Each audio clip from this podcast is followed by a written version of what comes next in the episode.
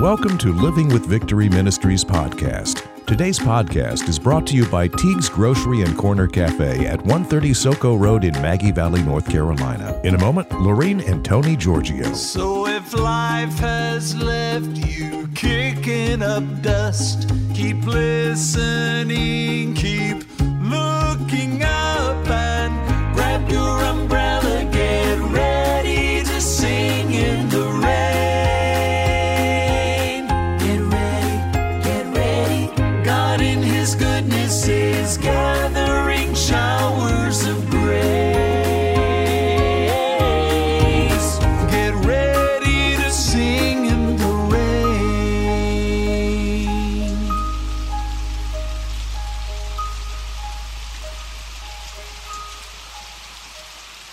Welcome to Living with Victory, proving life isn't about waiting for the storms to pass.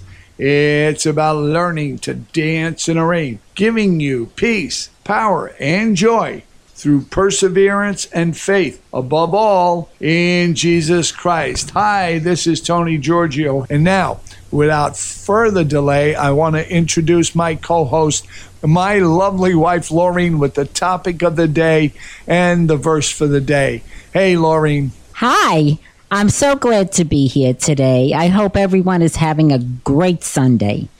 Today's topic is Can we love the unlovely? I know this is something that everybody has to deal with. We are surrounded by different types of people. Matthew 5 44 through 48. But I tell you, love your enemies and pray for those who persecute you, to show that you are the children of your Father who is in heaven. For he makes his sun rise on the wicked and on the good, and makes the rain fall upon the upright and wrongdoers alike. For if you love those who love you, what reward can you have? Do not even the tax collectors do that? And if you greet only your brethren, what more than others are you doing? Do not even the Gentiles, the heathen, do that? You therefore must be perfect, growing into complete maturity of godliness in mind and character, having reached the proper height of virtue and integrity, as your heavenly Father is perfect.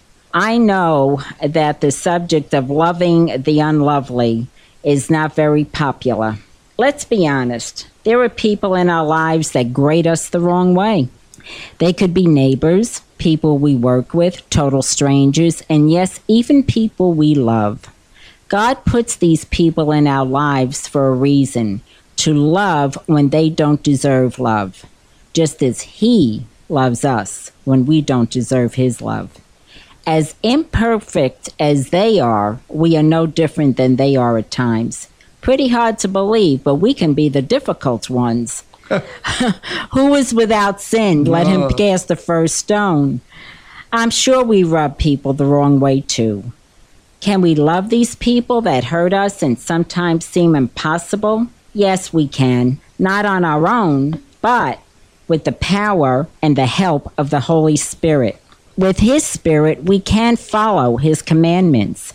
Ephesians 3 16 through 21. May he grant you out of the rich treasury of his glory to be strengthened and reinforced with mighty power in the inner man by the Holy Spirit himself indwelling your innermost being and personality. May Christ, through your faith, actually dwell, settle down, abide, make his permanent home in your hearts.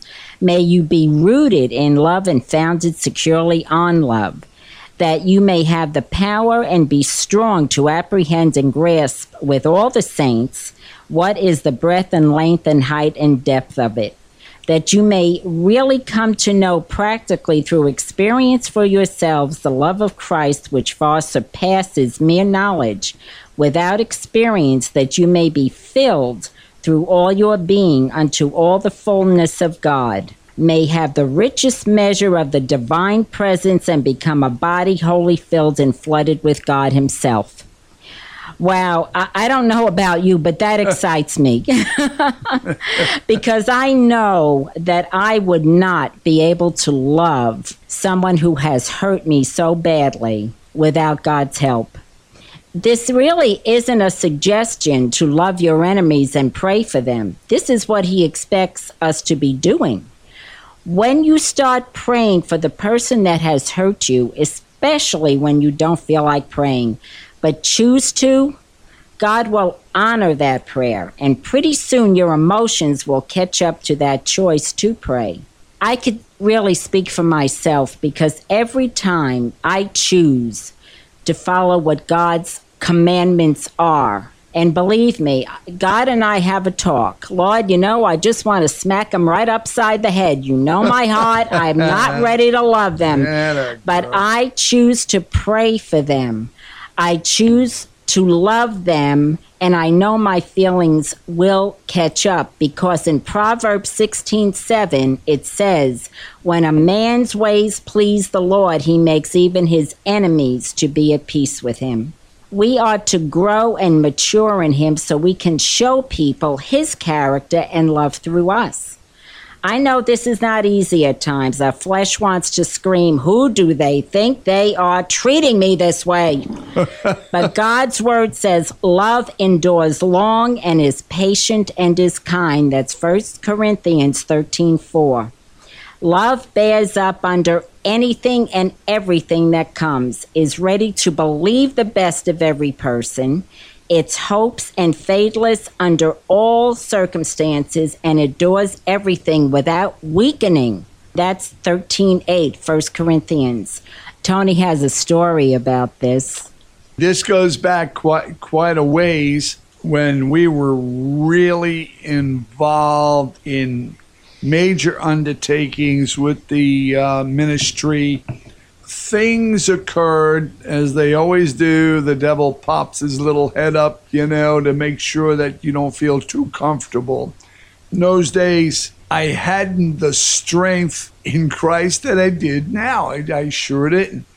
We almost lost the entire ministry because of what was going on and what some people were doing against us from within. We consequently pretty much cleared the decks and, and got things resolved to a certain point. And I, I really had this animosity toward this person who spearheaded this so called takeover, you might say. Every time I thought of this person, it was almost sickening, and I would never go near him.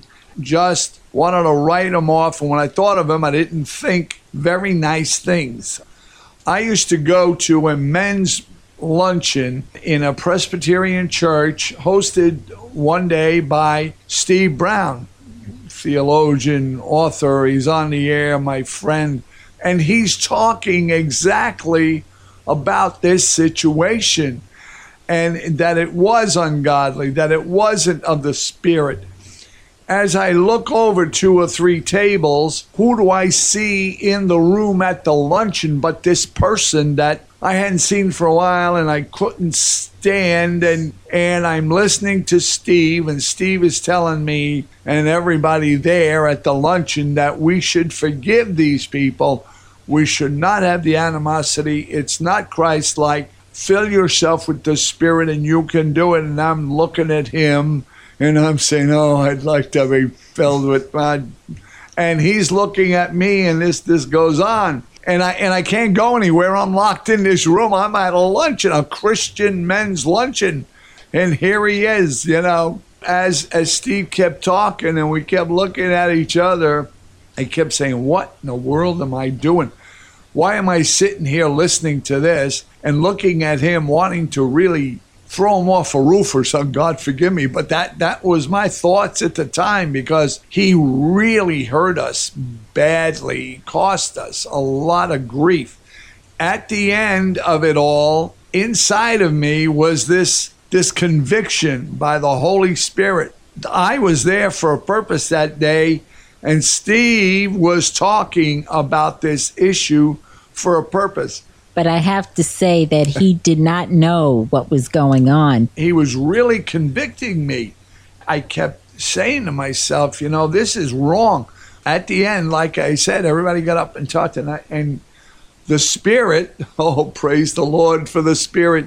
You talk about a living being the Holy Spirit inside of me said, Go over and shake his hand. And I'm saying, Oh, no, you don't. No way. I don't care. And he's looking over at me. I'm a, and I'm saying, Oh, you can't be, you've got to be kidding. Do you know what he did to me? Do you know what? I, and we're having this argument, see? Mm-hmm. And it ain't working because I'm losing because more I'm arguing, arguing with the spirit, I'm, I'm being convicted. Of, no, go over there get over there. Mm-hmm. That's all I kept hearing. So I, I gotta go. I, I just have to go because I don't feel right anymore. That's it.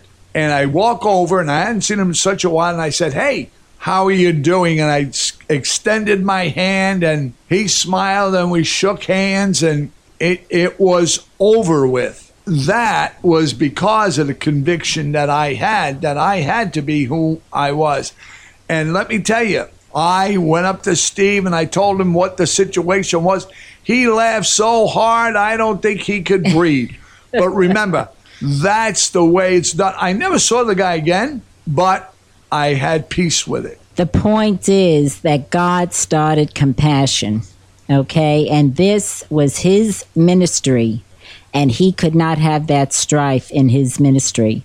God does not like strife in us if we are saying we are His. So we have to forgive. That's why His commandment says to pray for your enemies and to love them. So just just remember that, folks. You know, you got to go if you're if you're in the Bible. The Holy Spirit is a living, true person inside of you. Follow Him. Now, can we love the unlovely? Oh, yes, we can love them, care about them, and pray for them with God's help if we allow Him in. He is the power behind all difficult things we can accomplish. Maybe through the love we show the unlovely, they will learn to love Amen. and begin to love the unlovely. Wouldn't that put a smile on God's face? Sure would. It sure would. Well, I think we're out of it. So, hey, remember our ministries in your giving, please. Oh, yes, especially this year. And this is Tony. And Laureen. Saying, You keep dancing in the rain. Tell your friends. And remember, Jesus is your umbrella. And if you don't know Jesus, get to a Bible based church and learn. you can become a Living with Victory Ministries patron with a monthly donation of $5 or more. Simply go to livingwithvictory.podbean.com. That's livingwithvictory.podbean.com and click on the PayPal button. Thanks for listening.